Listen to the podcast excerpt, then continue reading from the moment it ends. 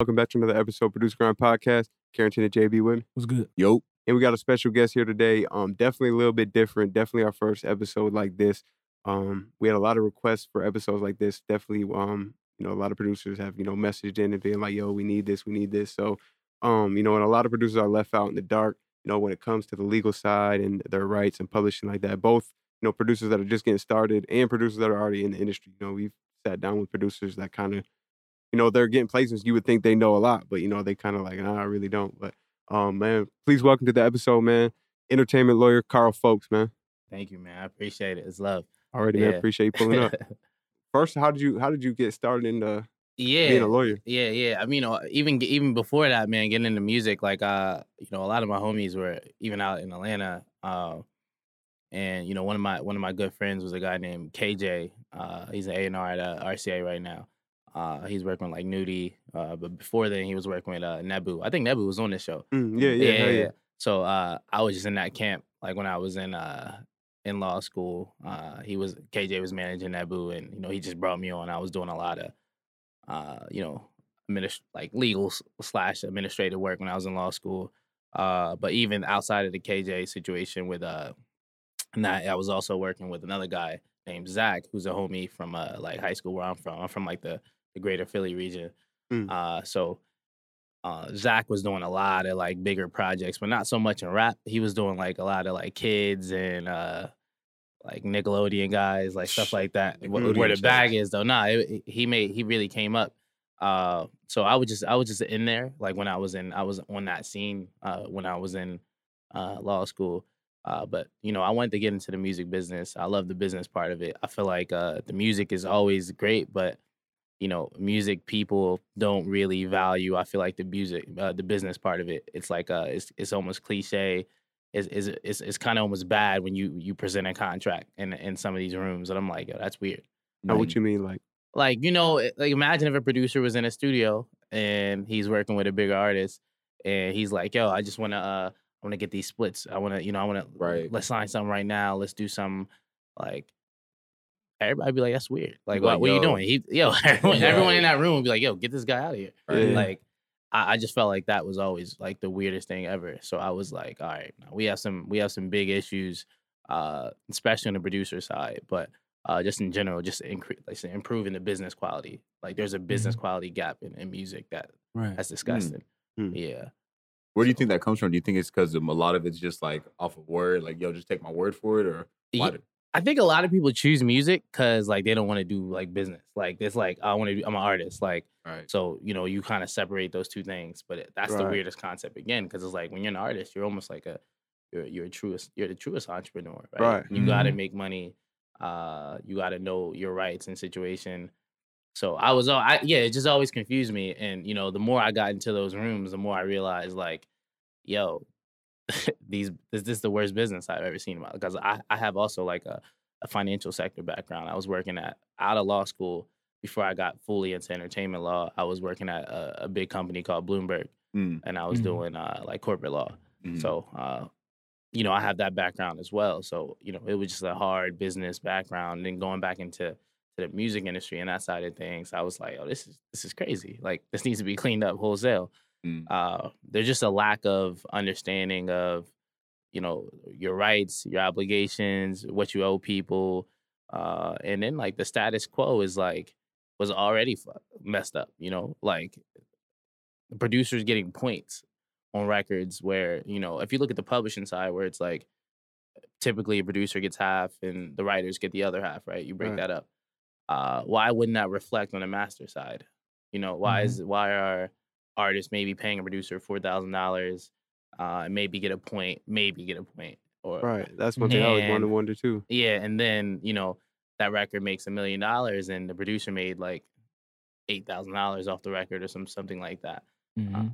It's weird. Like I don't get it. And this is get it. something you see often, or is it kind of like Yeah, I think that's the I think that's the standard until you get to a certain point. Like you know, it's it's almost hard to, you know, one of my one of my producers just got like a placement for like Atlantic Records, and he just got paid like four G's. Uh, and you know that's it though. It's like all right, you ain't getting points. You just got four G's. really? but you get your split. Uh, your pub, you still get your publishing, Mm-hmm. obviously, but uh, on the master side, you just get your four Gs and that's it. What if that record just goes crazy? Right. Yeah. Now, is there is there a does the at that point does a producer like say they're like, nah, I don't want just that much. It's either we're gonna do more or I don't want the record to be put out. Yeah, I mean, I feel like there almost needs to be like a, I ain't gonna call it a strike, but uh producers gonna have to do something that like cause cause some some producers just say yes to everything. Any sort of bag, Yeah, right? any sort of bag, and it just sort of creates a standard and it's like, all right, now every now they don't feel the need. They're just like, all right, we can just go to this direction because not every producer is on that same sort of understanding that we gotta like, you know, we gotta really protect the bag and really protect producers. Uh, you see it all the time. Like, you know, there, there's like a there's like the there's no respect for the producer, in my opinion. Right. Yeah. I, got- I got a question. So, understanding that they're not really trying to give producers um half of the masters, Yeah. like making that a standard. If we Mhm. go on strike and we ask for half of the masters, like for everything, you know what I'm saying? Right. Do you think that would have like a negative effect on the whole mu- music business? You know what I'm saying? Like, immediately for sure but uh i think it's always like a long-term thing it's like always strikes have like there's always that pushback when like someone's fighting for the rights like civil rights like i hate to go to that direction but it's like yo we was fighting for equality on that front and it was crazy we was, it was a fight there was a pushback against like equality and it, it just i'm just looking at the breakdown of records and a lot of and then if you think of rap and hip-hop in particular it's like the beat is is so much more important than probably a lot of other genres. Like Right. right. people would be like, "Yo, you know, it's the it's the producer making that record or all that stuff," and you know sometimes you don't even know who the producer is, and then you find out what that situation is, and uh, he's not getting he's not getting paid. Mm. So Mhm. can Yeah. you break down what a ma- like what the percentage or the breakup of a master is? Yeah, yeah. I mean, like saying a in a record deal, you know, an artist signs like a standard record deal, right? Mhm. Uh, he's getting this is this already sounds this is this already sounds horrible, but he's getting sixteen to maybe twenty percent of the master recording royalty. So, So the that's the artist. so that's every stream and every. yeah, so iTunes labels getting eighty percent, 80, 80 to eighty four percent. So when you say the master, so that's any stream, any Yeah, digital right. sale, and, and then Right. also what about like when it comes to sync license? To say that song, one of their songs based on a movie, they're getting sixteen percent of that. Uh, in a movie, yeah, they would get sixteen percent too. So pretty much you're getting. But on, on, on that side, in, in a situation where it's a movie, the sync license has to be approved on both sides.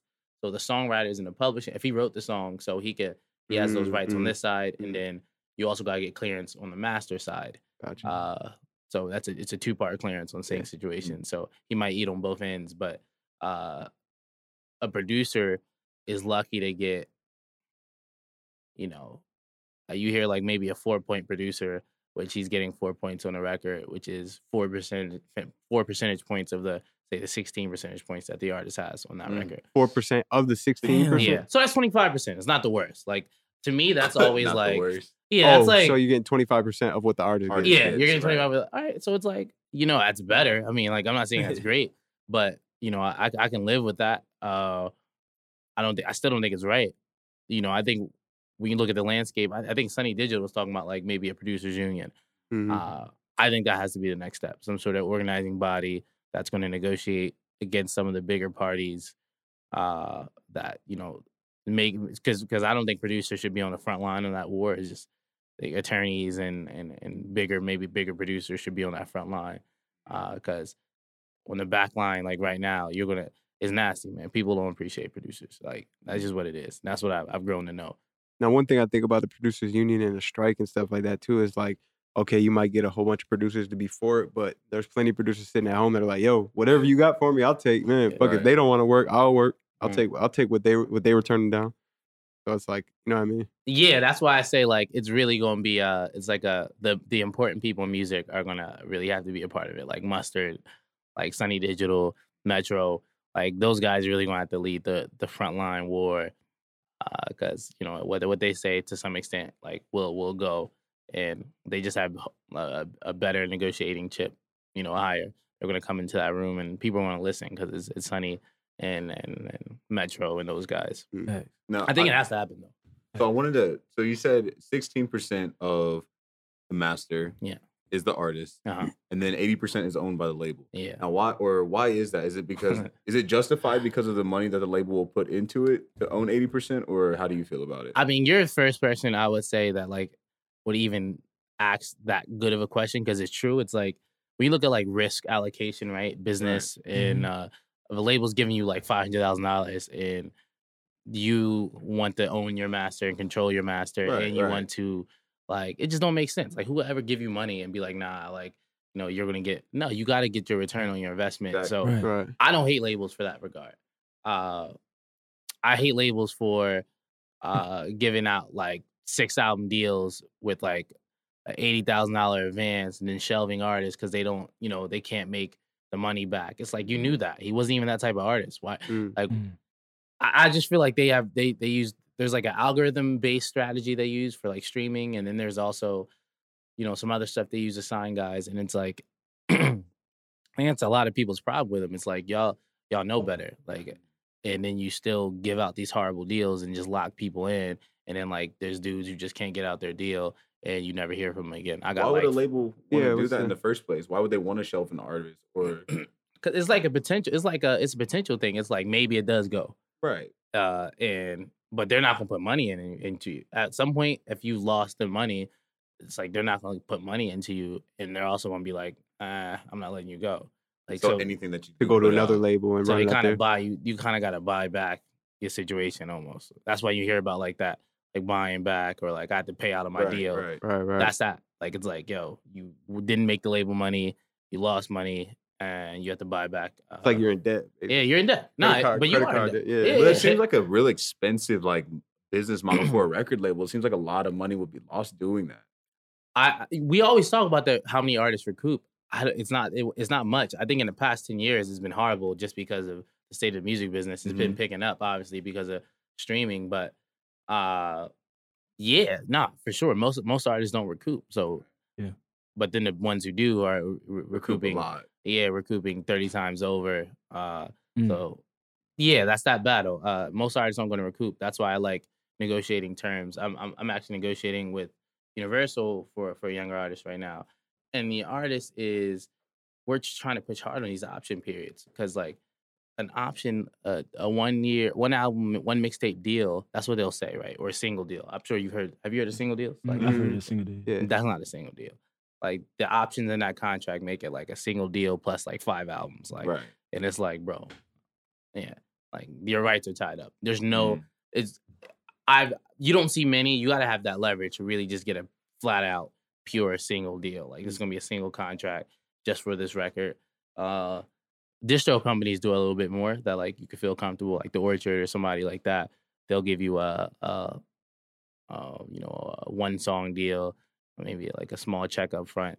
uh, uh like an advance and then they'll they'll help you get on uh, improve your platform but yeah it's nah it's all it's all messed up right now it's all messed up One thing you just said that made me think of something. You said uh, a mixtape deal, and I wanted to clear that up too because I've seen a lot of people talking about how producers and uh, or labels are finessing producers through having artists release commercial mixtapes versus albums. What's the difference between a commercial mixtape and an album? Uh, you'll probably get a smaller budget. Uh, your royalty rate probably is the same. Um, but yeah, you you just there's really not much difference. It's just it's a it's a word. Now I've heard like people say like, "Oh, Young Thug has been finessing his labels by dropping mixtapes. He never Right. dropped an actual album." I've, is that true or? I wouldn't call it finesse. I just think it's like uh, your lawyer or you know they're gonna negotiate that sort of that deal.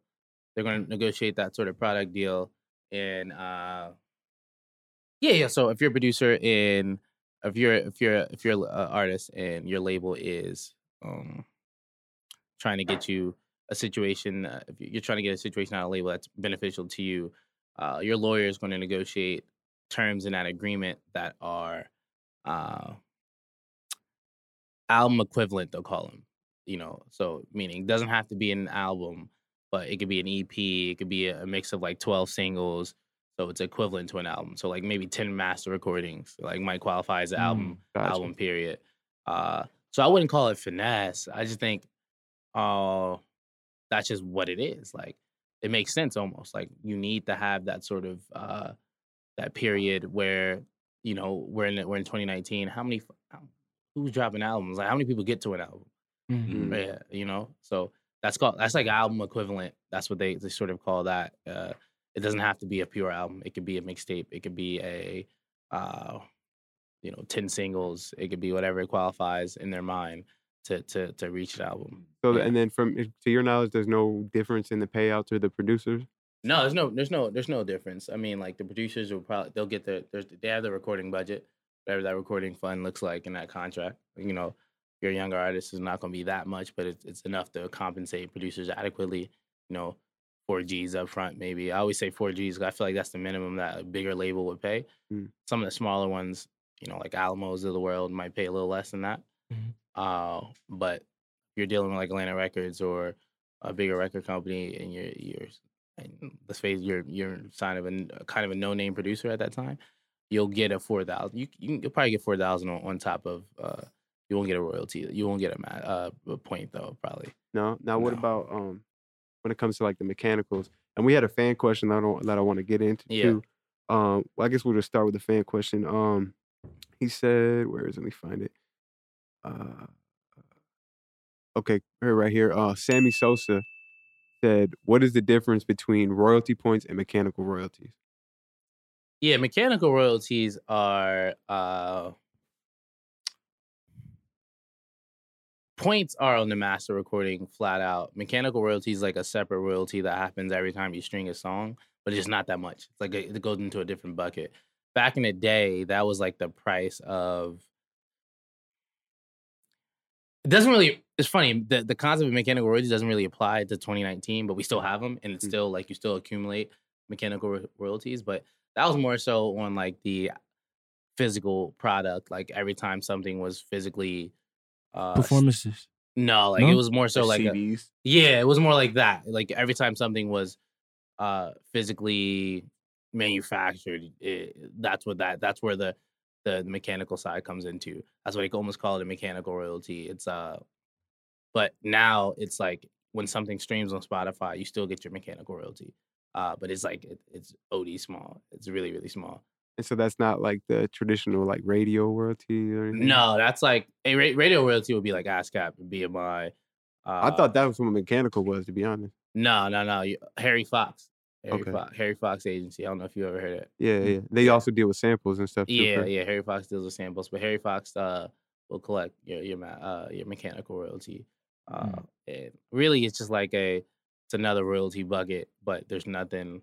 Uh, I I don't think I don't know why it really exists anymore. I don't I don't, I don't get the purpose necessarily. yeah. There's not. It- it's so minuscule. it- it's yeah, just yeah, but it's also just like a royalty bucket of just a royalty bucket out there that Gotcha. that exists, but it's not like now, if you're someone like Metro, is that going to be a big check? Probably, right? yeah, yeah, yeah, for sure. For him, it'll be a, it'll be a big check just because his quality, his, the way he streams, man. Catalog, yeah. Yeah.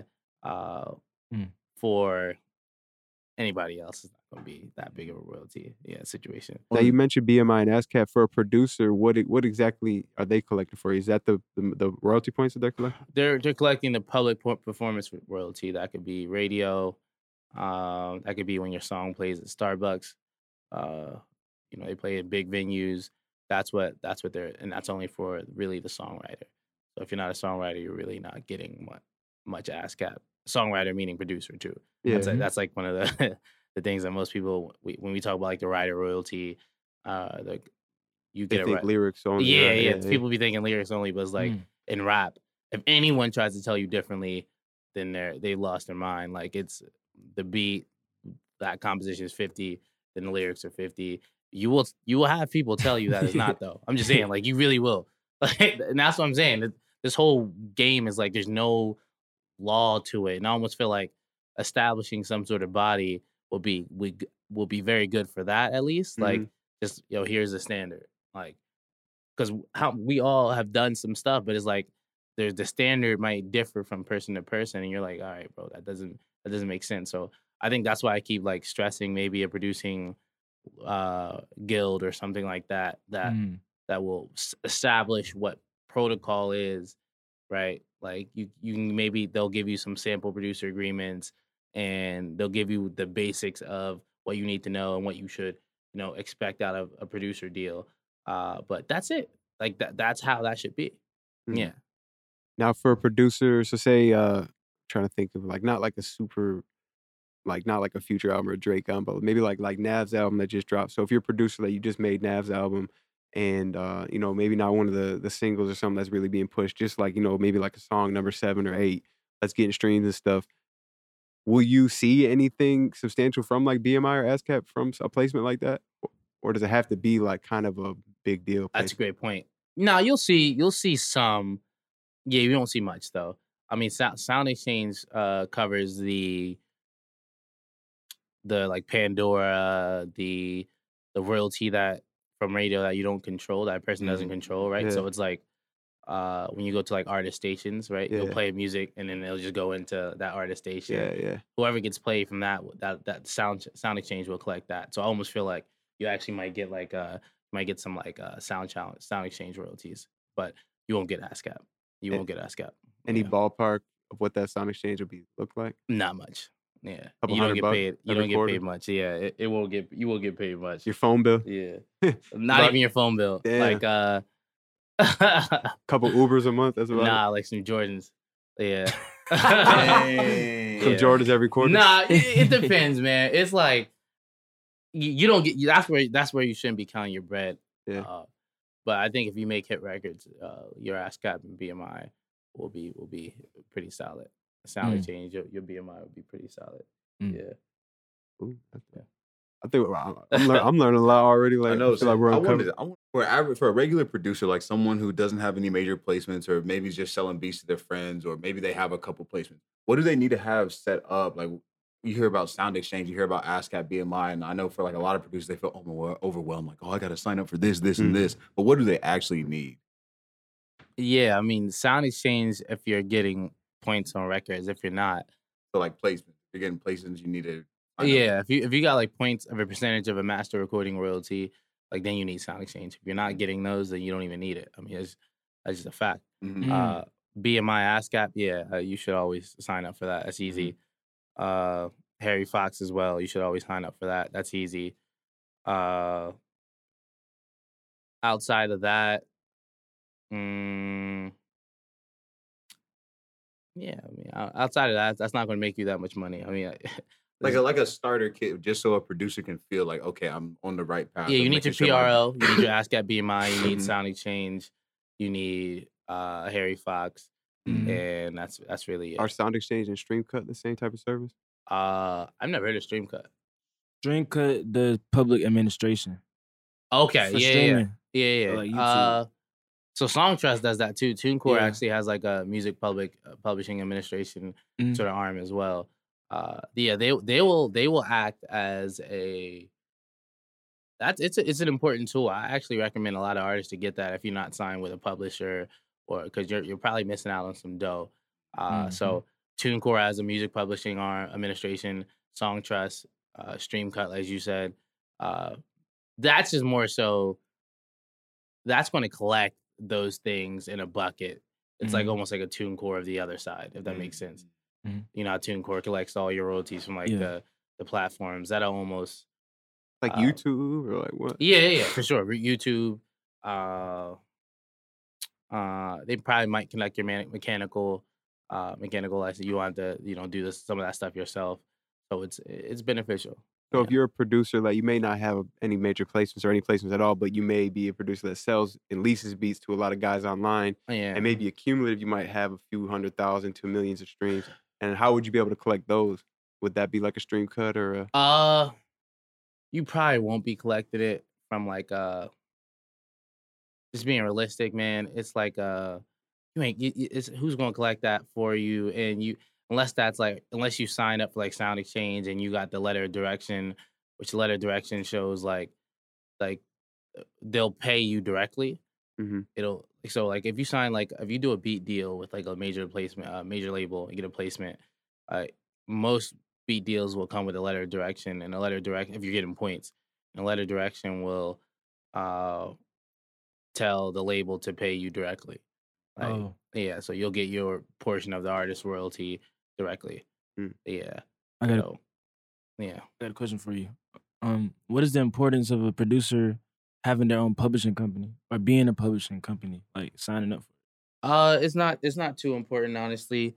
Uh, I think uh, it can help. I think you always want to separate sort of your. It goes back to being like a you know artist being an entrepreneur. and a and a business person. So it's separate. It gives you that personal shield.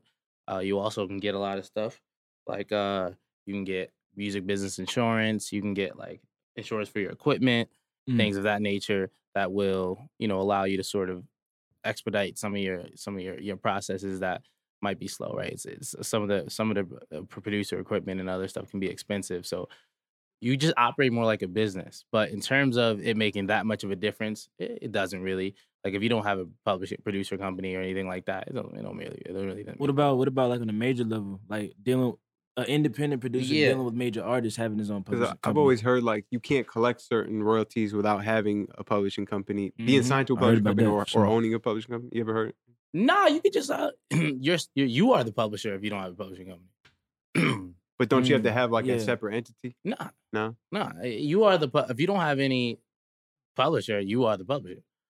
So like when you're signing up for ASCAP, it's like you know or BMI or any other stuff. It's it, it actually if you have a publishing company. If you don't, then it's just you. You you are the publisher at that moment. So uh like there's just benefits from like a like a tax and societal business structure.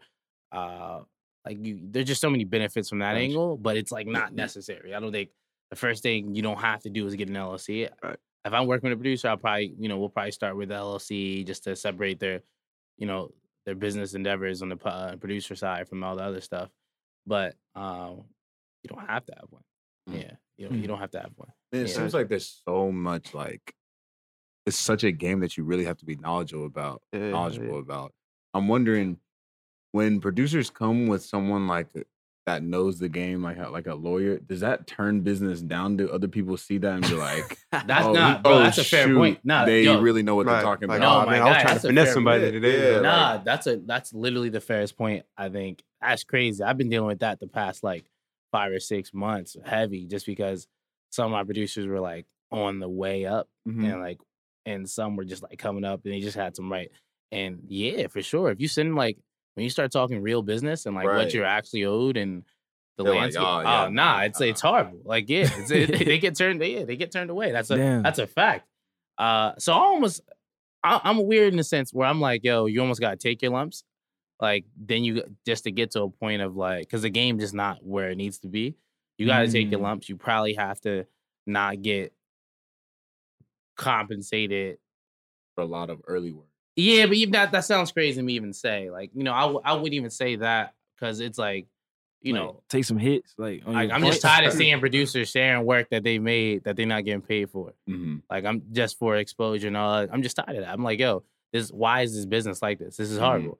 And so I'm yeah, I'm just like the landscape of the music business for me, man. I'm I'm definitely almost fed up. And you know, I'm not gonna say I'm trying to make enemies, but I'm definitely not trying to be I definitely lost that right. like uh friendly uh you know appearance. I just I don't have it anymore, man. It's like, yo, yeah. the game needs to like get shaken up and starting from the labels down to the Yeah. unsigned artists and understanding what what they're actually owed. Right. Yeah, the, the I would say the dichotomy between you know the producer and the artist, like the the relationship between the producer and the artist, is so swayed in the artist's favor that it just doesn't make sense at any point. Where when you realize in hip hop, it's like really like half the record should be dedicated. It's really you in some situations you might even say, you know, the the beat played a bigger Yeah, portion. of course. Hell yeah. You know, What? the- you know, so it's that's why I'm like I'm, I'm pretty like fed up with that sort of that situation right now. So that's why I think you know there needs to be a sort of big,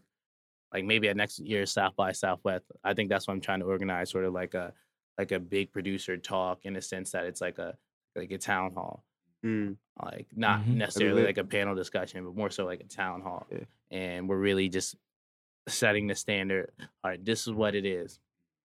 This is publishing. Every producer should get dealing with this situation to get, you know, this amount of the the the you know master recording, this percent of the, you know, that's how it should be. And then we could just this becomes so much easier.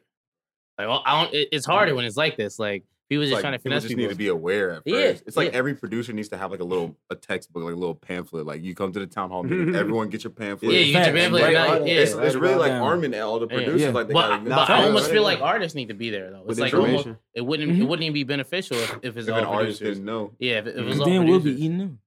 Because then the art, but then the Who- who artist would be Oh, the artist would be mad though too because if they they're not aware that like like if you come to them and say like look this is what I owe blah blah blah they're like what are you talking about Right. it's like oh I, I didn't even know that yeah, yeah. the amount of artists who want to try to finesse, if you know, a producer out of money is gonna be crazy. Like Mm. they gonna talk like they experienced attorneys and they've been.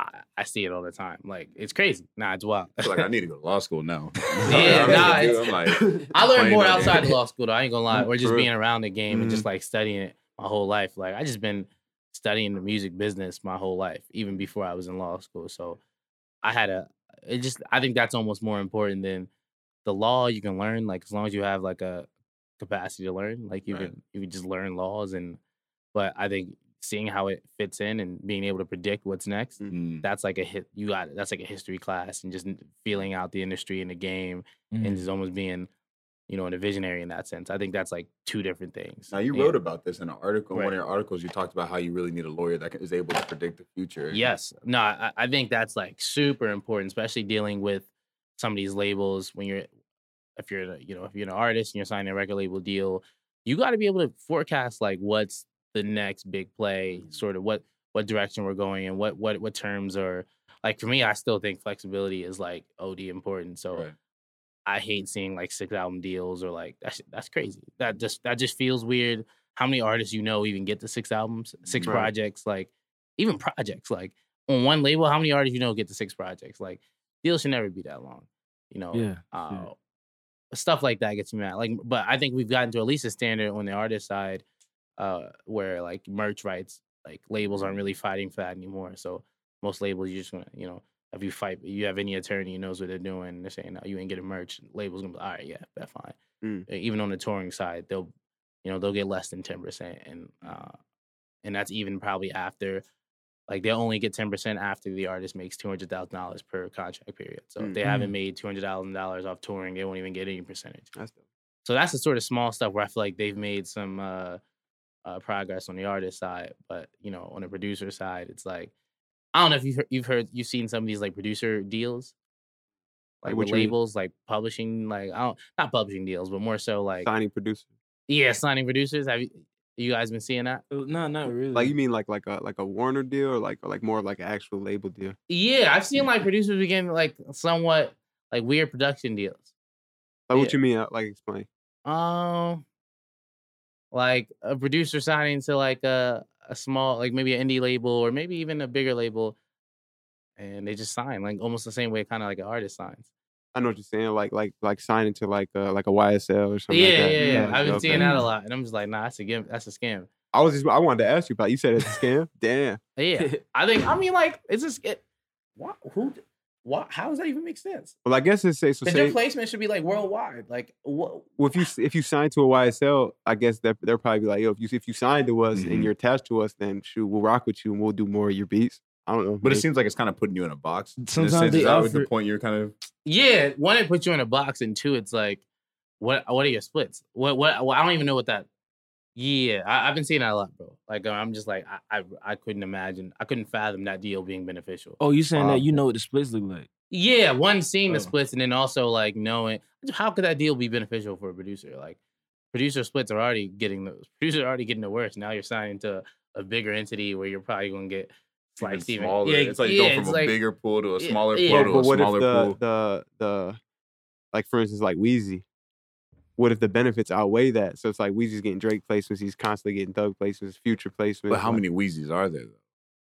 Like how many people are actually is that actually happening? But him getting Yeah, I Drake's, feel you. Drake placements, you think that's a product of him signing, I mean, I feel like or him being? I feel like super him dope? signing. don't you think him signing to Thug really like that's when he obviously turned up? Well, you that's know? what we talked about on the Mario Yeah, podcast yeah. about cosign. This Yeah. did something for his image, like the cosign did Yeah. And I feel like if you're, Why if can't you're, we co-sign without signing deals? without money. True. I feel Yeah. like if But you're then Thug, that's- then I feel like, like- Roddy that- Ricch got co- co-signed by. I'm from like the Philly area, so like Mhm. I'm tied into mi- the Philly music scene. Uh, like Meek co-signed Roddy Ricch super early. I'm talking about last year we had Made in America. You know, we're all rocking backstage. Everyone's like, "Yo," Meek's like, "Yo, this is the guy right here," Mhm. and uh, he came out and did like uh did the festival, and that was the first time a lot of us heard of him. And but he ain't Roddy ain't signed no papers. Right. Damn. Yeah. Mm.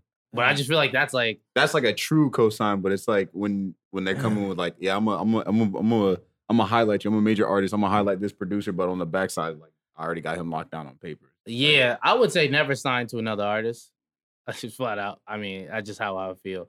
I, I the only I don't know. I see Tay Keith like doing his production side. He's signing our uh, producers now, which is dope. I'm actually interested to see that because maybe he, I know he has like his uh, little college. He has a college degree.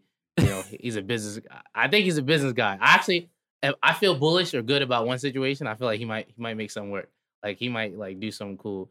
Uh, you know, build like some sort of producer uh camp that's like beneficial to all parties. Yeah, I, I think he's doing something cool, but uh I would never sign to an artist Mm. ever. Uh, and I think I just I, I wouldn't do that. Or a producer. I wouldn't sign a producer either. No, Yeah. No. I just don't Mm. see the you I don't see the benefits. yeah, because the because the paperwork may not make sense. But what Nah, if it makes paperwork's gonna sense bad. though? What if it's like, yo, Like signing the Yeah, 808 Paperwork's what gonna if Mafia. it's- huh? Paperwork's gonna be bad. Oh, okay. Nah, just no way. There's no way There's around no way. I I I don't know. I don't just paperwork's gonna be bad. So it's, Yeah. uh, it's gonna always be a better benefit to be your own entity, and until it's like, No, I, I get, I get. You know, honestly, it gets, uh, it, it almost, it's a point where it's like, how long is that deal? How long is, how long is that deal one? Uh, do you have long term flexibility? Are you getting out with, like, sometimes if you got nothing else really going and like you kind of in like a slow, a patch, all right, I get it. Like, you sign to a, a another producer, you get the cosign, you kind of, you know, get your flow going and then you mhm. move forward and, and it, that's why the deal was like it's a productive deal on both sides that could be that could be beneficial like even signing to a label i feel like it's like the same situation where you know i'm working with some artists where like they don't got that much buzz but the label's gonna put some money behind it and you know the deal's not too long and i'm like all right like you know Mm. you're not how you know rest in peace how many Nipseys are there where they can like you know take 10 years and fight and grind get to a point where you're gonna get to 50-50 splits and you know you're gonna do it all yourself you got a closing store Who's that patient, right? yeah who's Right. going Right. how many people Who out there grind got that out. sort of Yeah. uh fortitude Turn down yeah bags and not many people man grind it Not out many from the bottom. Yeah. I was saying Hell another no. article. You just literally wrote the same thing. Yeah, yeah. So that's like that's where I'm just trying to get people to start thinking like out, like Mm. thinking creatively about this music business because like what's existed doesn't mean it's good. That's Mm. why like guys like Steve Stoute coming with like United Masters, like you know, I think sometimes they push the the independence thing a little too far, hmm but uh I like it. It's disruption. It's true disruption, and it's changing the way a lot of artists are viewing label situations, and it's going to make the labels offer better deals and put pressure on them to sort of you know amend some of the terms that have been screwing artists because now there's other there's more business in the game, right? Dis- distro companies are signing artists. Right. You know what I'm saying? People are getting distro deals that are you know with, with advances and stuff like that. Like, so What do you think about stuff like that? uh, I like it. I like it. I still think there's value in a label. Uh, I don't think all artists should be signed to labels, but there's value in a label. And I also, you look at the biggest superstars; they're all signed to labels, right? Mhm. So it's like I don't think that's n- any coincidence. Uh, but that deal should look right, a certain way, and you might not get that. You might not own your masters your first deal. I always talk about it. It's like everyone wants to own their master. That's Mm. like the that's like the cliche term right now. Mhm. Uh, but you might not own it your first deal, but if you're in a position to own your second deal and you're still in your prime, you're working, and you get that short. Uh, that's why I always stress, you know, short term flexibility, like long term flexibility, a shorter deal, because that that situation works out. Now, when you're a free agent for your second contract, almost like the NBA, you know, you can sort of demand. That's almost like a standard. You can demand Mm. that, but not. dem- You no one's going to give you your masters really if you're if you're taking a, a big advance. Like that's just what it is. Yeah. Now, what do you oh, think? I was gonna say, what do you think about imprint deals? I've been hearing about those a lot more lately. Yeah, they could be cool. They could be beneficial. I mean, you know, there's a group I'm working with out at Philly, Wall Street Entertainment. They got this uh this girl named uh FH Snoop. She's super hard. Like I'm telling you, she got a record called Caribbean Joint. That's going uh, it's going to be everywhere next. You you heard it first too, right here. Nah, it's going crazy right now in the city. But uh, you know, I think they're sort of they're sort of using the limp imprint uh wave to to that's what they're sort of shopping. I think it's a I think it's a good it's a good play if you know if you're if you're in a good play, good camp because we we have to acknowledge that labels still got pull and radio. Uh, they still got they're still big banks. Like everyone, you know, how many people are putting their own money up uh, for for deals and stuff like that. You can get uh, lines of credit. You know, you'll get you can get a lot of good stuff if your imprint sign. You get like a, budget to sign artists up front. You know, you make it Mhm. back and you know whatever procedure you make it back in. But I like it. You know, I I- you know maybe that's something I went down the line like in my career, in my life. Yeah. Uh, but you you almost don't have to anymore. I'm I'm almost of that creed where it's like I worked in finance and investment. I think you can get that money without being with a label. Through loans and Like investments, I feel like pe- everyone wants a piece of the entertainment industry. It's like I challenge people to be creative with their like, and get private investors kind of. yeah, get like, yeah, just be creative with Be it. Like, like yeah, yeah. I just think Mm. you can be. I think you can be really like. How many people want to be a part of entertainment? Like Red Bull, like uh Urban Outfitters, like so many other companies right now are just like getting into the music space. Right. Where I just think you got to just start understanding where you fit in. I think producers are. They're probably the least productive right now in that in that regard. Mm. Like I don't I don't see I don't think they they see themselves. You know, back when hip hop started, I hate to be that guy. uh, but like remember the DJ and the producer was like the most important part. He was a star, and the guy rhyming was like some dude on the side. Just like the hype. Yeah, Right. was Yeah, like yeah. yeah, that that was it. That was that, that was really a landscape. And then somewhere along the line, I got lost. But I feel like maybe Murda Beatz and some of these other guys are Metro. They're sort of you know they're like nah, I'm gonna get it's gonna be Metro Boomin featuring uh Right, right. or it's gonna be like Drake featuring Metro. You know, it's gonna be like my name's gonna be a a feature artist or Mhm. like when you're featured, it's like you're gonna get your points, and that's why I think uh, producers gotta start thinking to sort of gain that leverage back in this this ecosystem. Because when you look at record labels, they're gonna eat. You look at artists, they're gonna eat because they have touring and merch.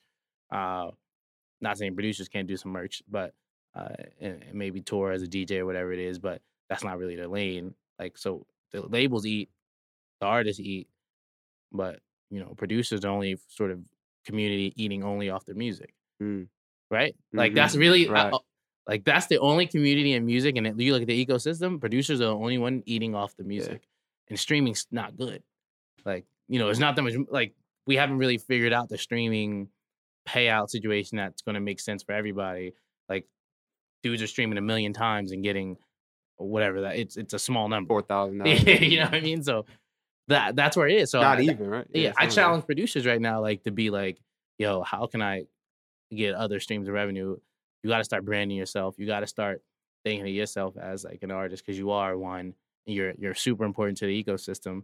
So it's like like you're back just being that producer in the corner is not cool no more, in my opinion. Like Yeah. you got to be, you almost got to be a star in your own right. Mm. So I think that shift has to come back to play before, you know, when I when I predict as I project. That we was talking about like projecting, predicting. I think that has to happen, really, for producers to sort of uh, gain more place in this ecosystem. So I mean, you can see the you can see the effects of that, like especially in the pop world or like with people. It's like they're their own. Love it. Like Yeah. they're going Great crazy. point. Like Marshmello, those dudes are like going crazy. nuts. Like Mm. Calvin Harris, like yeah, Calvin Harris is like a, is, he's a producer. He doesn't make Right. music. I'm gonna add Like, something.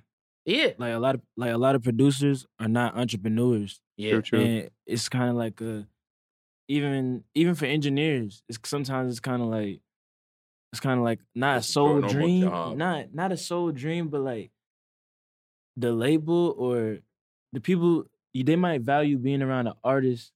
They might value like oh being in the light, the spotlight, and the artist more than business Yeah. or like having their own. You know what I'm saying? That's I why they want to be more yeah. of an that might be entrepreneur. more Yeah, familiar yeah. They kind of more. They're, they're more dependent. yeah, and then later they'll realize like, damn, I don't got my own business behind myself. It's just like I was just doing music. yeah. so it's like kind of like a soul dream. That's why I'd always Not, not, just for the but- clout. I mean, a lot of times, you know, not everyone's born to be an entrepreneur. You know what I mean? Facts. I mean, no, I mean that's the biggest fact, right? Like you can say it's true. It's like, uh, but I think there has to be like uh we you just can't. I feel like you can't just always want to be in the background and not get Mhm. like, like if you produce a huge record, like I almost feel like you got to produce some merch or some shit. Like Mhm. I don't know. Mhm. Like you got it. Like what do you like? The off the music alone is this- it's just not enough. Like we talked about Right. mechanical like, royalties earlier. Like that's a small bucket. Uh, Right.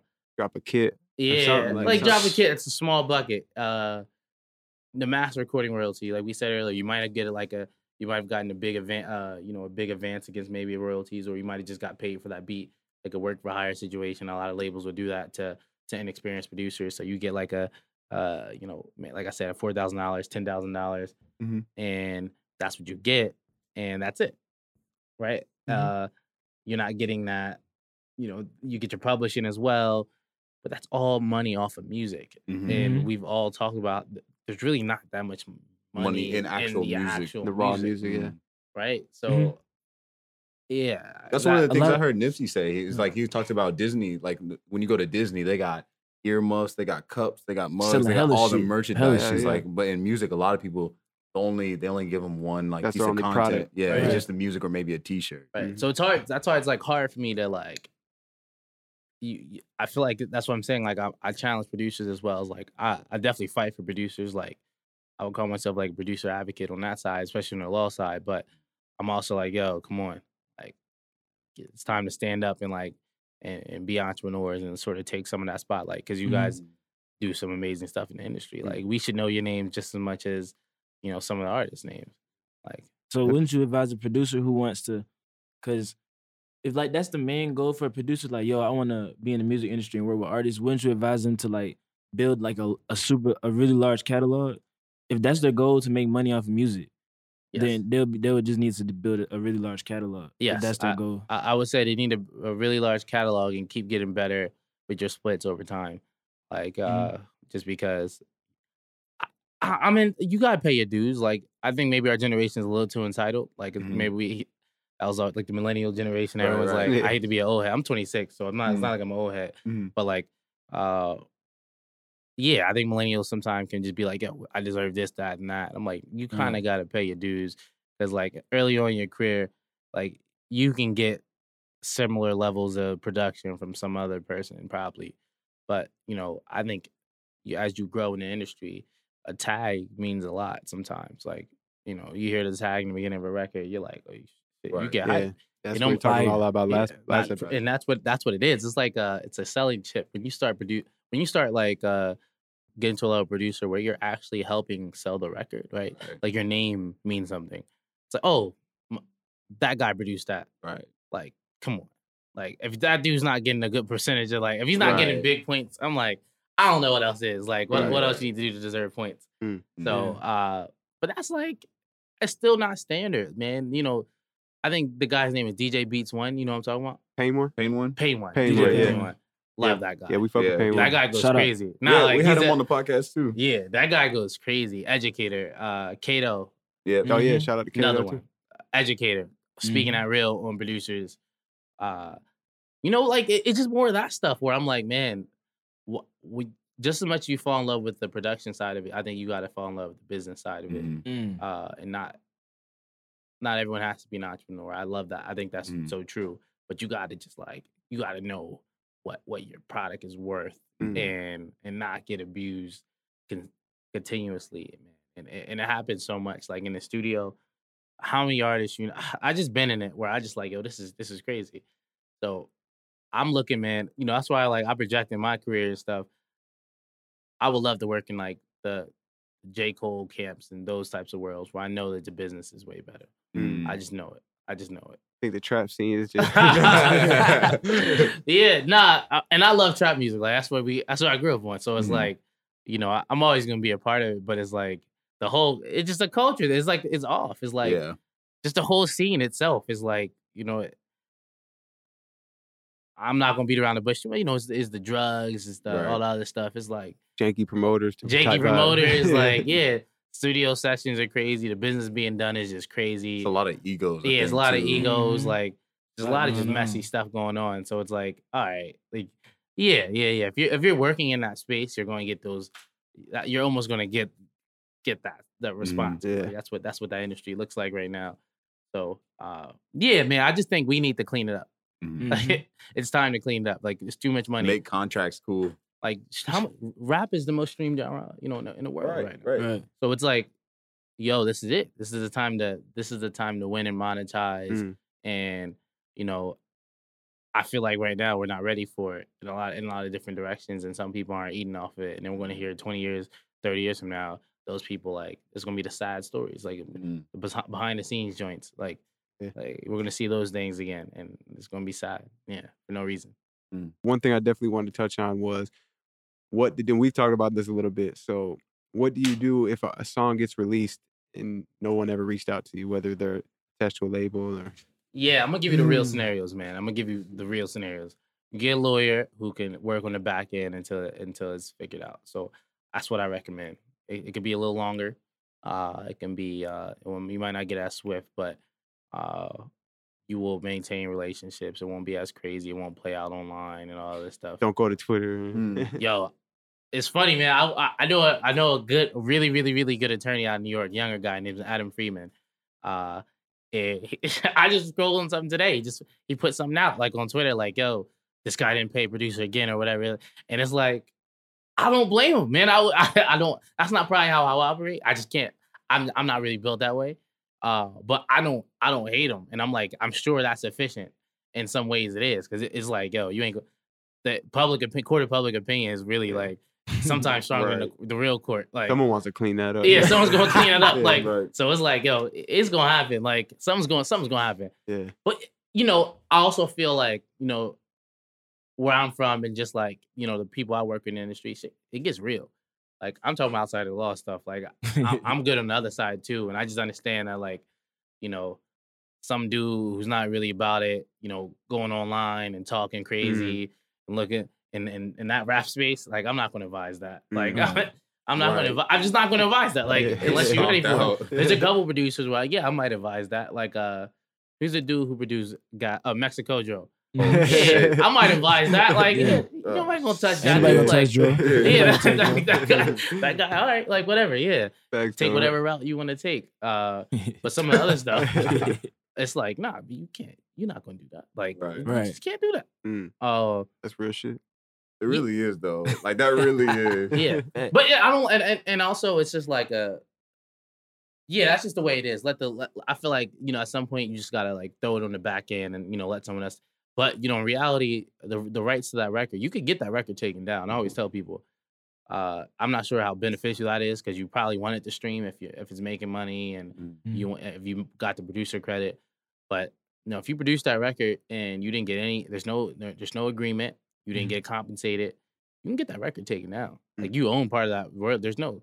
You can get that taken. Who do you down. contact? They're just You can do like you can go you go straight to the sources. Like if you want to, like you can go straight to the Apple Music, you know, Spotify, Mm. TuneCore, whatever it is. Like they get the Probably get need a lawyer But- though for that every time, right? No, no, no. You can you can file. You Apple. go straight to him? you can file copyright infringement. It's like a Uh-oh. DMC take DMCA takedown. It's Yeah. like, and then like it is a conflict point now. Like you know, both sides go back and forth have to prove their sort of argument.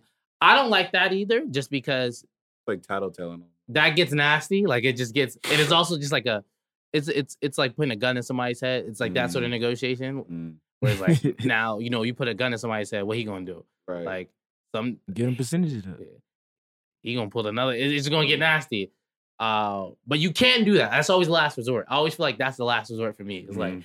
you know, if I've been negotiating on my end for a month and a half, two months, and the label sort of just bullshitting, and you know the producers or everybody around that camp, then it's like, all right, man. like the know, final straw. You gave me, you gave me no choice. Right.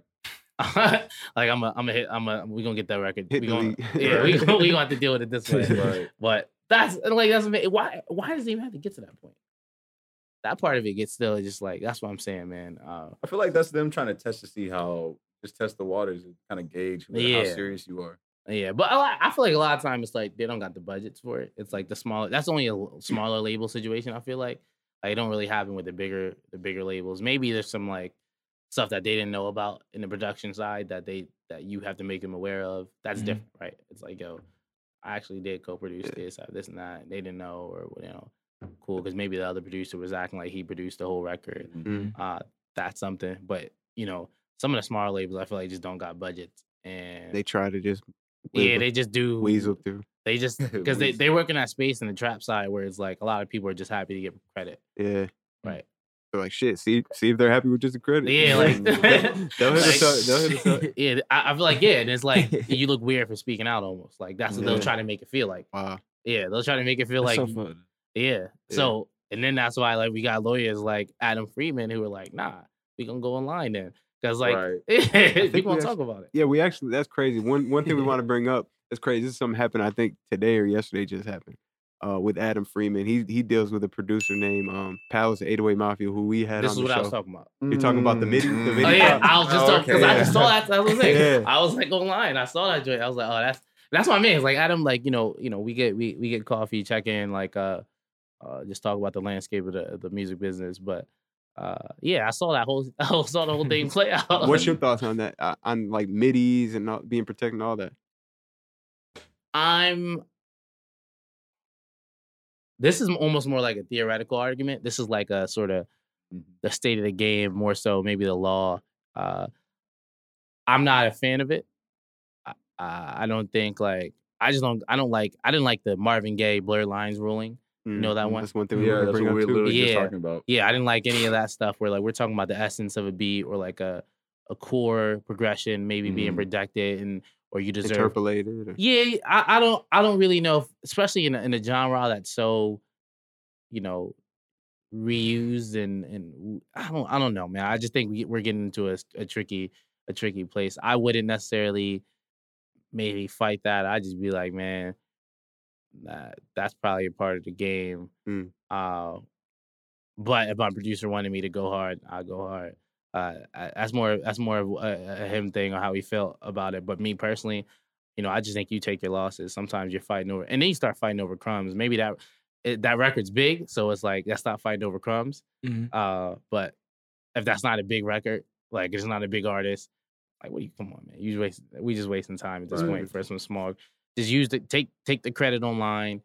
Uh, you know, do that and just move Be a forward. hustler and try to Yeah. turn that into something. Yeah, turn that I into did something. this. Yeah, yeah, Buy tur- yeah, facts. And like, and then if they say something else, then you can look, take the other route. But it's like, some not everything's worth fighting. It's like a, it's like the art of war. It's like, you know, how much money and resources and time and effort you want to spend fighting something that just because you want to prove a point. Right. Maybe that's the point that you want to prove. Fine.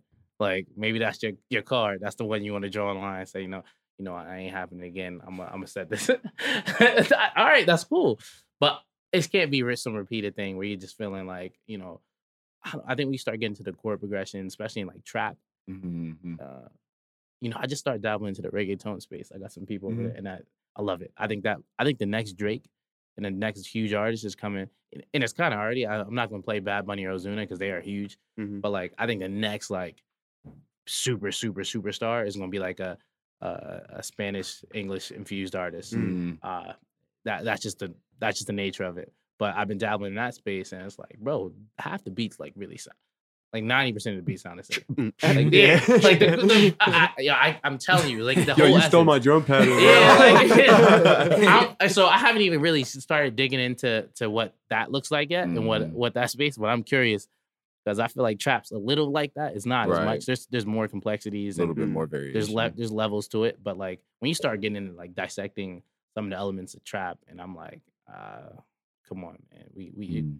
I feel like at this point, like someone who produced a record that came out this week sounds like another record that came out maybe four years ago. Facts. If, if someone's really like really clocking it, because y'all know the BPMs and all that other stuff. Mhm. Y'all could do some stuff where you layer it and it sounds the exact same. You know, I have producers do that all to call me up, like, yo, Carl, I got a situation. I go over and it's like they let it's some song that they produced like six years ago and there's a new song right now. It sounds, sounds somewhat Do I And, got a case? Right. yeah, when they put it next to each other, and I'm not going to hate like it sounds somewhat serious, but I'm like, somewhat some, but it's like, well, yo, how much one? It's then it's like the cost benefit analysis. Like if that Mhm. record made a lot of money, that's always a factor. I hate I hate to say that, but it's the truth. Like if that record made a lot of money, that that has to be a reason why you pursue it because lawyer fees and all that other stuff get expensive. Like, Mhm. uh, but if it's not, if it's a no name artist, maybe use the court of public opinion. Maybe you strategize and get away just to get credit, uh, or maybe some sort of publishing. But even then, it's like you're fighting over crumbs a lot of time. It's the music side. Mm. You start selling T-shirts. Yeah, right, Facts. right. Packs, kits, all That's what, Facts, um, kids. Yeah, that's what I'm saying. So Go ahead. I was just gonna elaborate. I was like, "This." I think I brought this up a while ago, but like the Curtis King situation, like he had made a beat like a couple years ago, and this this uh this artist called the Suicide Boys. They literally like the exact Oh, same did, yeah, I beat, remember yeah. talking about and he just he just put it online. He was like, you know, I still I used to steal VSTs. They stole my beat. I Mm. chalk it up to whatever, just the game. But then I guess uh, then like underneath his video, like some t-shirts or something is there. So you- oh, look at uh fifty. You see how he just made like three hundred thousand dollars off the FOF t-shirts or whatever. Yeah, how dirty, bro. Nah, that, dude, that dude's hilarious, bro. He's disrespectful, bro. Yo, he's disrespectful. he's OD disrespectful. Yeah, he, I mean, shit, he knows how to turn a bad situation into a good one, I guess. For Right. sure, yo. And that's my that's my whole point about some of this stuff. Is like I just hate fighting over crumbs. Mm. I feel like that's like uh the music business in a shell. Like dudes just get mad like over dumb stuff. Like you ain't even got you don't got no placements or nothing like that. You bro, it just like move on. Like yeah. this one ain't gonna make it for you. But that's hard to I'm- tell nah, I'm- somebody though. Like when their ego is being real. it's That's like- being real. It's it's just like being it's real. like it's like this one ain't gonna make you, bro. right. Like- it's like it's like separating like yo opinion and business. Like people can't do it. Like Yeah. pride. Yeah, it's your pride and your ego is like ah. no, This I want to prove my placement ain't gonna point. make Yeah. Right. Like I'm just I'm just gonna keep it a stack. Like it, it probably isn't gonna make you. But you know, if there's a claim, I'm not gonna tell them I'm not gonna not pursue it because Mhm. that's not my sort of role in it. Mhm. but in my gut, like if, if it came down, it's like, yo, I really want want to hear what you have to say, then I'd say that. Mhm. But in, in general, it's like, nah, man, it's like, come on, man, like move forward, make some good beats, like Mhm. start marketing yourself online, learn how to start from like getting in the mix, like getting in the studios, all that other stuff, like, you know, sell your brand online, like, Mm. you know, I use Mm. social really 100% for uh maybe it's parts to show personality, but like 90% of it's like, you know, just spreading my message and cause, like using social to to educate and inform and create Mhm. dialogue, spark dialogue on the music Mm. business and all Mm. other stuff. And that's what I want to continue to do. That's one thing we definitely try to do too. Is definitely try to get, Yeah. get everyone's opinions and Yeah, nah, we're really gonna talk about this uh South by thing because I'm really gonna put that. I'm gonna put Yeah, some. we definitely want to I got some it. like sponsors like who want to get involved in that. Like really just sort of, you know, I think if people can leave with some sort of uh like a pamphlet or a, Right. a Yeah, structured document of like let's do yo, something dope at South by. It's been kind of burnt out the past few years. Yeah, now we gotta do something dope. yeah, something like something that's a cross between education and culture shifting and like just like I think that's there for that's ready for producers. So like now we're gonna talk about that for sure. Yeah, yeah. It's It's like a producer handbook. Everybody Yeah. need the producer Yeah. handbook. It's that time. I like that.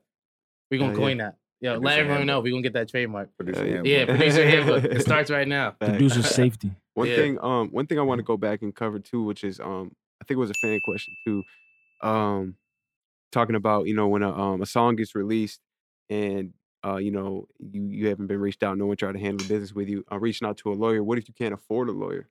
Mm. Uh, yes, it, that that's a good question. Like, I if it's like some shit like this, and I feel like the artist and producer may have potential, and it's I just I just do it. Like if it takes like ten minutes for me to keep getting back and forth with, like how long does it really take on my end? Like I wrote like a small, I could write like a small letter that I already have pre-templated, like Mhm. uh, and just send it to a the label. And so you know, I just I'll do I I, I personally will do it as a favor. Uh, Oh, okay. uh, yeah, yeah. No, it ain't gonna be like ten times, but Right, right, right. but I, I, I, if it's one thing and I feel like the guy has potential and is all right, it's all right, bet, cool. Like, uh, but I'm younger and I'm not like uh some And you're in the mix too. yeah, I'm in the mix, so it's like you might just see me at a party or something. I might agree to it, and I follow. Like, Mm. all right, I'll do it in the morning or whatever, and I Yeah. do it. Right. Uh, I feel like Adam's like that as well to to some extent. Uh, but nah, if you don't got the money, it's tough. I think you I think you almost have to cut that out and then start thinking about the DMCA takedown Mm. uh Mm. strategy and go straight for them. Because I know artists who do that. Like I know artists who don't got no manager or lawyer who are just like they just lethal. Like like they just get Like, some shit, they'll get some shit taken down. Like if they featured on it and they weren't paid or compensated, they'll just do that on their own. It's simple. I'm telling you, yo, go on like the type filing like copyright infringement, Spotify or whatever it is, Yeah. and like they just have an easy, simple portal, and you can like submit your claim. Uh, Eat 'em up. yeah, you just submit your claim, and and that's it. And then the record gets taken down, and now everyone's like, I'm sure you'll get that call from the label or yeah, something. yeah. Yeah, yeah, but then it's like I feel like I only worry. The only relationship I worry about in that situation is producer to the artist and the producer to the other producers and the producers to that community. Mm. Mm. Uh, that's the only let thing I worry Wayne- about. Yeah, because like then you start getting into that like, like I said, I don't like when people put guns to my head. Like Mm. I don't like when people like force me to do something because then it's like, oh, you're not playing. Right. Yeah. But then on the other side, it was like you weren't playing for anyway because you ain't you ain't paying me Right. for this beat. So Right, Right. right, right, right, yeah, I, I I'm a lawyer, but I don't like conflict. I don't like stupid conflict. Like when there's Yeah. nothing, like it just uh, sometimes it's just like man, a lot of it's not worth it. Got like pick and Yeah, choose. you gotta Yeah, pick and choose. Yeah, you go you go miss the the bigger bag worrying about the smaller bag. Mm. Yeah, Um, going to another fan question. Smoking Aces eighty five says, "What should you do to protect yourself when sending out loops to other producers? yeah, I wouldn't do that. You wouldn't send out loops. yeah, I don't know. You know, it's funny. I don't really work on that. I work with a lot of producers who work in the studio and like do a lot of stuff like that. Uh, the sending out loops. If What do you mean they work in the studio? Like just play all their stuff? No, they'll do a lot of like bespoke work. Like they'll create it in the studio with the artists. Like uh, Mm. you know, they'll have like the the true sessions. Like know, back in the Mm. days, true sessions where like Mm. you know you hop in the studio and you build this beat from scratch and. Uh, or if you have beats, you play them at the studio, like you Okay. yeah, like you're doing the stuff like, or you send a full beat, like you send everything like that. But sending loops and all that stuff, like yeah, that leaves you, in my opinion, uh, exposed to what we just talked about, like like a target. some of the chord progressions and all this stuff. People stealing that, Mm. and then it's like, how much of that progression was uh factored into the beat, and was it like a commonly used progression or a loop? Like, how can you prove that you made it? It uh, maybe you can. You have your stems. How can you prove that you sent it? All right, you you you can prove that you sent it. What do you really owe now? Like you know, like how much of the beat? Like maybe uh, it's not. These are not questions that I, I will run away from necessarily. Like if it's like a a loop and somebody did use your stuff and it's like the core part of the beat. I'm like, all right, yeah, you pursue it. Uh, but I don't. There's there's really no way. You don't send the NDA talk. I don't. I don't. I work in tech too. I do like music stuff ninety percent of the time, but I also have like a small tech practice, right? So I deal with a lot of NDAs and like you know What is it, NDA? Non disclosure. non-disclosure okay, agreement. Um, yeah, that ain't going that's not gonna stop nobody. That's not that's not Mm. gonna work. Yeah, I don't. I, I have nothing to say besides that. Besides, you know, keep making more loops. Like, Mm. like you can't It's just. like you got to know this is what's gonna happen. Yeah, it's the You know, game. It's like- Facts. Maybe only I'm send on the producers you trust. you can't be you know you, you can't be do you one. dirt. yeah, it's like this is a weird. This is a weird comparison, but if you're a drug dealer, say you're Pablo Escobar, and you're Mhm. trying to get your coke to America, Mhm. you're gonna lose packs going to America. Mm. Mhm. Like, right? Keep Like- trying though. Yeah, because you're gonna get you're gonna get most of your packs over there. Mm. Uh, you're going. So it's like, come on, some of the stuff. Like as I'm saying, it, it's it's a it's a fighting over a crumb situation. I'll get someone hit me up about like some artist. I, I don't I don't call anybody no name or anything. Like that's crazy because everyone's gonna come up. But there's an artist who doesn't have the most, uh, you know, yeah, you know, attention or hype, and Mhm. it's really a record that's not gonna stream like well at all. Like even if it like gets like two hundred thousand streams, it's like, bro, how much you really getting off of that? Like, Mhm. Shit. yeah, like Sixty bucks. yeah, you know, you know, you know what? What? Pair of Vans, Yeah. even the Jordans. Yeah, Pair so- of bands this time. Yeah, so some some producers want everything. That's cool, but you know, I think those are the producers that got to start forking it up to Mm. attorneys. Because Mm. if you want to pursue it, I don't think too many attorneys are going to shut you down. It's just like you gonna be paying like Yeah, you got full for it. rates and stuff like that for it to go after it. Mhm. Yeah. So, nah, there's no way to protect loops. Like in, in my No way? opinion. N- in- In like in, a, in like sending out sending them out, not in that way. Not midis like waves, like to where it can be manipulated, but not to not too too much. But someone can more- like re re-engineer your stuff though. It's not like Yeah. if you're if you're a talented facts. producer, it's like you don't gotta copy it. You can just hear it Yeah. and just re-engineer it. Yeah. Like, Mm. yeah, you know? but we, we, we Uh-huh. probably talking about more in the sense when somebody take it and just Throw some put- drama. yeah, take it and just turn up with Yeah. it. Use yeah. it as where it's like clearly like, oh yeah. Yeah, that- like yo, that's my loop, bro. I sent you that. You know what I'm saying? yeah, nah, you definitely there's some recourse for that. Yeah, there's definitely some recourse for that. Yeah. Uh, let me see what else we got here, man. Um, Oh, I had a question I wanted to ask you at the very beginning. What is an entertainment lawyer? That's a good question. Uh, I would say the best entertainment lawyers are um, obviously good on the subject matter. Like you got to be on your stuff. You got to be ahead of the game in, in a lot of senses. And I feel like a lot of the older attorneys, I'm not hating on them at all, but I feel like I've been able to get a big marketplace, a big chunk in the you know the marketplace because uh, the the predictive nature of my practice, the innovative, like I'm trying to like really do deals now that shape what happens in the next 20 years. So Mm. they're like, it's a, it's like you're young and crazy enough to do it. Like you're, Mhm. you're gonna come in shaking it up. Like, um, but I also feel like a good entertainment attorney will connect you. Is like the biggest connector ever. Like my network is like, uh, not as good as like some of the bigger, you know, uh, entertainment attorneys, but Mhm. I actually think I know a lot of the people on the the street scene, especially in like New York, like the DJs and the fashion people.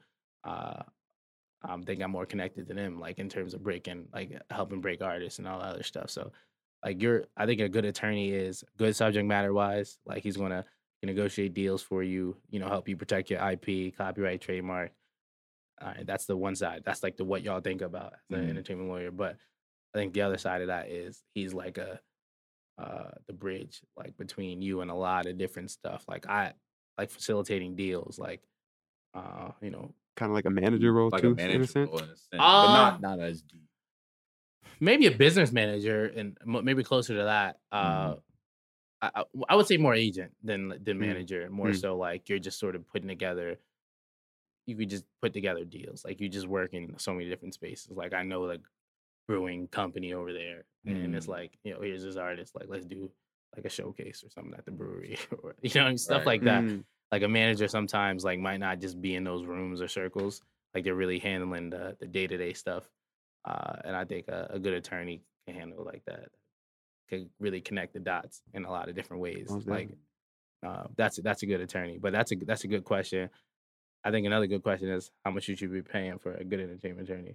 Mm. Talk Oh, about yeah, that. what is it? Yeah, yeah. No, that's crazy. Uh, I'm not gonna give my rates specifically just because uh, I just wouldn't. But I think uh, when you're doing deals, you know, I think historically it sort of worked as you get a percentage of the deal or you get the hourly rate. Uh, it depends who paying for it. I think uh, if you're paying for it, you want the hourly rate, uh, especially if you, as you do bigger deals, right? Like you're doing, maybe you're selling a beat or you're signing some sort of beat or publishing deal. Maybe a publishing company wants you, and your advance might be like, you know, 300k. Like I don't know, Mustard just signed like a publishing deal. How much you how much you think his advance was? Seven hundred. It was 700. Is that too crazy? No, I think it, it could be more. Like Oh, it, okay. maybe it could be like a mill. Like I don't know. Like s- Mm. Oh. it's mustard. Like this guy, Right, like right. So I said He one got three. like He's he hit, it's like top ten like hits. Yeah. Like they gonna make that back. So it's uh a lawyer getting five percent of that deal is kind of a lot. Like Yeah. How much is that? Like fifty thousand? Like Seven crazy like times- No, it's that's- 35, yeah, 35,000. 30, Yeah. Right. What he said. so Damn. What? That's Yeah, not that seven bad. hundred I k. mean, I'm Oh, not. yeah, I, I wouldn't. off a deal though. Oh, okay. Right, Yeah, right, like right. say I don't even know him, right? I don't Imagine right? if I like negotiated Okay. that for like a week, maybe like two weeks, maybe. What, a couple grand, maybe like five grand at max. In hourly. Hourly. Yeah, if I was doing Yeah, hourly, yeah. say my hourly rate is, uh, Probably say more three than hundred three hundred dollars an hour, uh, Mhm. and I work. You're on not that putting for- hundred hours. Yeah, you're not putting You're not putting hundred an hours. Yeah, That's a thousand hours. That's a Yeah. thousand. A thousand Yeah, hours. that's a thousand hours. Yeah, you might put a, you might put a hundred dollars, a hundred hours in. That's like what? Three bands. Yeah, three bits. Like that's the stuff. I'll I'm throw talking you a about. couple I'm a- extra I'm a Russian. So know that Russ. Russ actually tweeted that. He was like, "Yo, Russ is crazy, man. That guy is. I love that guy a little bit. Yo, he just goes wild on, on Twitter. But Russ. yeah, Russ was like, "Yo, don't let your lawyer get uh I think Romeo brought that up. yeah." he's yeah. like, "Yeah, get the get- take the hourly rate over the you know the sort of percentage of the deal because uh it just depends who's paying for it too though. Like a lot of labels, if you negotiate deals, Mm. they it doesn't even come out your advance. It doesn't come out anything. They just pay these. So they just pay the lawyer. fee. So it doesn't come out your advance. Doesn't come off any recording budget. Doesn't Well, come that's off any nice. That's nice. It's nice to the It's label. nice for me too. Yeah, Yeah. right. Yeah, no, it's nice for everybody in that sense. That's why, like, yeah, I got people gotta watch it. That's why a lot of lawyers. They- That's why I always I be online talking trash about lawyers a lot too. Cause Right. It seems like you can be real snaky as a lawyer too. yeah, because then I have all the incentive in the world to get that deal done. right. Like, Mhm. so it's like I'm not gonna tell you like this is a wa- bad deal. I might be like, Mm. ah, you know, it's not a bad Yeah. because I want my Right, right. 20 G's from the Hell label. yeah, Right, right. damn. But, yeah, You or gotta- whatever You is, really like gotta five trust your Gs for- gut. You gonna Yeah. Shop around. Would you suggest shopping around? Uh, Two lawyers. get a background check? Background check. Nah, those be the worst, man. The dudes, tied, I always said the guys tied into the industry, they, they all in cahoots. It's like dudes at the table, like they probably going to lunch with the the bull, like Like he, he has every incentive to to Yeah. sign. Yeah. I, I, yeah. How would you know a good? That's a that's another good question. But I, I feel like uh, I feel like you want somebody who's probably a little bit rogue. Uh, not not so much. He knows people, but he's not like it's not like overly friendly. Like you just want somebody who's a little bit more rogue. Mm. Like, uh, just because you know, you know his interests can lie will lie, you know, solely with yours, and uh, and I think anybody pushing you toward a deal, you gotta watch for it too. Yeah, it's like why you want me to do this deal so bad? Mm. I know why. Yeah yeah hey man, I think this has been a real dope ass episode. Fire. Yeah, episode. nah, it's Sure. dope. Yeah, nah, it's I just think people are gonna watch this two, three times. Get on Right. Yeah, now I'm excited, man. This is We gonna- all the we We value. gonna Yeah. from it. bookmark it, save gonna it. Have Download it to the their out, YouTube. like, nah for sure, man. Trans- Yeah. It's gonna go down as a legendary ass uh, piece of content in the producer community. though. Oh, definitely. We 10 gonna we gonna bring this back something crazier though at South by Southwest though. Let's You heard it. it first. Yeah, Like let's anybody it. listening to this, I'm a I'm a follow with you guys and really like try to make this happen on like a on a big scale. Like uh, I think the time is now. People we have the bandwidth, people's attention. Uh, they they they want this, so it's like yeah, we can we go crazy with it. Yeah. Shout out where they can go follow you and everything, man. Yeah, man. Uh, on every uh, you know, Twitter, Instagram, ESQ Fowlkes. Uh, I run out Fowlkes firm. Uh, Spell Fowlkes them. yeah, F O W L K E S. So that's at ESQ uh, F O W L K E S. Uh, I operate my solo practice out of New York, uh, in the Philadelphia region, but uh, I'm pretty I'm pretty nationwide with uh, with a lot of the things I do. So uh, yeah, that, that's where you can get me at. Yep. Another dope episode in the books, man. Peace, y'all. Signing out. Yeah, that was good. Man.